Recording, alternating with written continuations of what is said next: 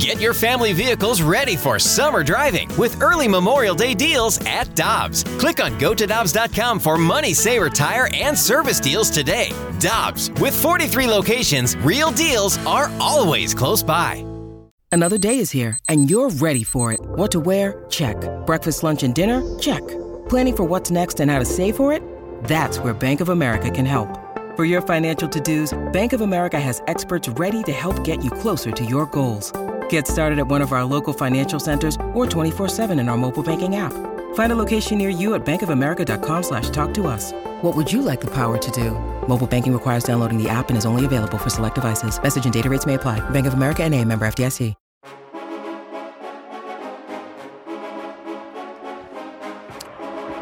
Hopefully, we'll hear Mike Claiborne on Cardinal broadcasts soon. Of course, you can see Mike and hear Mike at ClavesOnline.com. And with Michelle and Randy, we head to the Brown and Crouppen Celebrity Line. And our friend Mike Claiborne joins us now, as he does every Tuesday here on 101 ESPN. Good morning, Claves. How are you doing? I am doing fantastic. Uh, I heard that boat show commercial, and I went to a boat show down here in Miami recently. That's the spot you want to be. Not only do you see very expensive boats, but you see maybe the most beautiful people that you'll ever run into. It's a great And combination. I mean beautiful, if you know what I mean. Uh, I know what you mean. Clave, you a big boat guy? I'm sorry. Are you a big Uh, you boat know guy? what? Um, yeah, I, you know I like them. I just can't afford them. I mean, because they, I mean, they had like rowboats that were going for a million and a half bucks. I mean, it, it, I've never seen anything like it. The technology, and so I was asking a buddy of mine who, who's buying one, and I said, "Well, you know, how do you have time to, you know, to truly enjoy an investment like this?" And you know, he said, "Well, you know, you try and figure it out, but I don't get it. I mean, that's that's just a lot. I mean, I'm serious. I didn't see a boat for under two million bucks. there. Wow. Well, the old line is, Claves, that uh, the day you purchase a boat is the second best day of your life. Exactly. Compared to when you sell it, That's the best day. I mean, so I used to, my cousin used to have a boat down here, but when he moved, he just didn't use it enough. So I would go out all the time and go deep sea fishing and have a ball. But you know, there's a lot that goes into one of those when you put them out on the ocean like this. It isn't like running up and down, you know, from here to Grafton or anything like that. It, this is this is big stuff here. So it, it's fun though. I got a kick out of it. Hey, Claves, Michelle and I were talking earlier about Paul Goldschmidt arriving at the negotiations yesterday, and you've been around Goldie enough. He seems to be a level headed enough guy that he, he could only be an advantage in a situation like this. I agree with you, Randy. Um, yesterday, the the players before they went in to meet with the owners were all standing on the parking lot, and they were they were having their own little informal meeting. And you know, Goldie's a very uh, you know he he pays attention to everything, and you could just see his presence is something that you would say to yourself, yeah, this this could work well for both sides because he I, I think he's a pretty fair and rational person. But uh, it was interesting to see how I guess there was 15 players and you know some of them live in the area, and that's why they showed up. Um, you know, they talked for about 20 minutes, and then they all made their way into the uh, to the Cardinals complex, and they were there for about five hours. I mean, so I, I would hope something got accomplished. It sounds like they were moving in a better direction. I didn't hear anybody talking about how they didn't feel like they got anything accomplished. So let's keep our fingers crossed. Uh, they're going to do it again today, and uh, we'll see where we go from here. Claves, hopefully we have a resolution soon, but let's pretend that it's imminent. I'm going to give you the bow tie, okay? Once baseball gets up and Can running. sweater too? Of course, and the pashmina. you, can- you can have the entire look, the nice watch, you got it. But I'm going to uh, have you assume the John Mozeliak role. Once baseball gets up and ro- running, if you were Mo, what's the first move that you would make? get a left-handed bat. Um, you got to have a left-handed bat, and I, I think what they have to do is decide how are they going to utilize the DH. Is this going to be a person that's going to do it every day? You're going to rotate it. You know, is this person going to be able? If you give him a glove, will he go out and not get himself killed or kill somebody? Um, so you've got to make a decision on how that position is going to shake out. But it's got to be somebody left-handed, Mike- and then I got to find some more pitching. Yeah, you got to absolutely. You need to find a sixth, seventh starter, and you need to add to that bullpen. I want to go back to the left-handed bat a little bit though, because the Cardinals with apparently a shortened spring training, aren't going to have nearly as much time to evaluate the likes of Yeah. Gorman and Yepez and, and even Lars Nootbaar that they would have had had they had a normal spring training. It seems to me if you can get a guy that has a more concrete history in a year that Wayno and Yadi are in their last years and you've got Goldie and Arenado in their primes, it seems to make sense to me to get a guy that you have a pretty a, a better feel for because of his major league history. I, I would agree with you, Randy. Um, you know, I know everybody's you know lathered up to see Nolan Gorman, um, but let's remember Nolan Gorman's never stepped to put his foot in the major league batter's box, and all of a sudden you want to hand him a job. And he was okay in the minors, but I don't think anybody said he set the world on fire. And, and I think what we also have to take into account is, and, and I know Kyle Schwarber's name keeps coming up.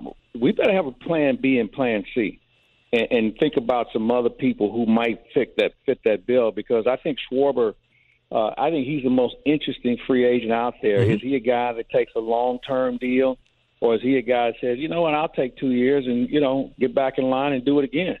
So there, there's a lot of things that go into it, um, but I think we st- we should start thinking about players that maybe don't have the same name recognition, but maybe are serviceable in this situation. So, Clave, you're not suggesting that Albert Pujols be a name that the Cardinals might be interested in bringing am back. Not, I am not suggesting Albert's not left-handed. That's all I'm looking for. I'm looking for somebody who can swing the bat from the left side. And Joc Pederson I has think- played on winners. I think Joc Pederson's an interesting guy. He is. Yeah, I would agree with you. Um, you know, he's got a decent on-base percentage, and you know, he's a guy that you can stick him out in the outfield. I don't think he'll kill anybody. Um, you know, he'd be an interesting guy to take a look at. And so I think there's a half a dozen guys that you probably have to think about. Yeah, I throw a guy in there, and, and while I know they released him, this guy murders the Cardinals, and that's Colin Moran. Yeah. Uh, he'd be an interesting guy to tell you. He won't cost you a lot, but I don't want to get into the situation where we're watching, you know, our money and making sure we don't overcommit. So there, there are players like that you probably have to think about uh, in the event of if a guy like Schwarber is a little too rich for your blood. Claves, I want to talk a little Blues hockey with you. We were just talking with Darren Pang and the Blues facing the Flyers. It reminds us back to that infamous night at Jack's Bar when they heard Gloria and the fortunes of the 2019 St. Louis Blues changed. But when you think about that season and the fact that Doug Armstrong was able to move on from Mike Yeo and appoint Craig Berube and, and the moves that he made to put that team together, he just had his 500th win as general manager. And the job that he's done with the St. Louis Blues to not only win a cup, but to keep this team in cup contention and keep them competitive, he's really done a remarkable job. And you've covered St. Louis sports for a really long time. There's been some stealth front office members in St. Louis sports history, but I have to imagine that Doug Armstrong's right at the top. Yeah, he's in my top three. Uh, and, you know, and I think I give him even more credit because he's managing a salary cap. You know, Larry Pleau did a, a great job. I know people didn't like him at the end because he had to make some trades that weren't popular. Uh, Ron Caron, you know, was just all over the place. But Larry, but when you think about what Doug Armstrong has to deal with with, with a salary cap, uh, that that change that's a game changer. I mean, when when Larry Pleau was here, he could go out. He had a, a good owner who had a lot of money, and they could go out and spend as much money as they wanted to on whomever, and it didn't affect them. But in Doug Armstrong's case, he's got to be conscious of that in the future. And also, I think what's important is how he has developed a, minor league system of, of a group of players that have been able to contribute. You think about this year, especially with COVID and everything else, virtually every player that they've called up has made a significant, legitimate contribution to the success of this team. There weren't many guys that you say, well, where did he come from? he can't help anybody. So it, it's a tribute to what he's been able to do in assembling an entire organization. But I, I think the, the management of the cap and the way he's been able to get it done and still be competitive and not have a lot of bad contracts. You know, you, we've seen in other sports, and you even see in the NHL, that dead money just comes back to haunt you every time. But we haven't seen that really take its toll on the Blues like other teams. A lot of great content at Claves Online at YouTube. If you check it out, you can see Mike's Oh. interview with Jamal Mayers. A lot of good stuff going on there. Dan Rolfus, one of the great high school basketball coaches, and Matt Rocchio with the two man game with Rammer. Oh, it's all good. You know, one other general manager I, I have to, and I, he just passed, uh, Emile Francis. Yeah. Uh, that brief time he was in St. Louis, when you think about Durko and Wayne Babych and, and Brian Sutter and, and Mike Liut, all those guys he brought in, and basically, in my opinion, maybe save the St. Louis Blues because uh, the Salomons had given them up. Ralston Purina had come in; they knew nothing about hockey. They bought the arena, and I remember those commercials, Randy. You may remember. We're going to put the check back in the check. Yep. Perry And Turnbull. No he- pressure on the 19 year old there.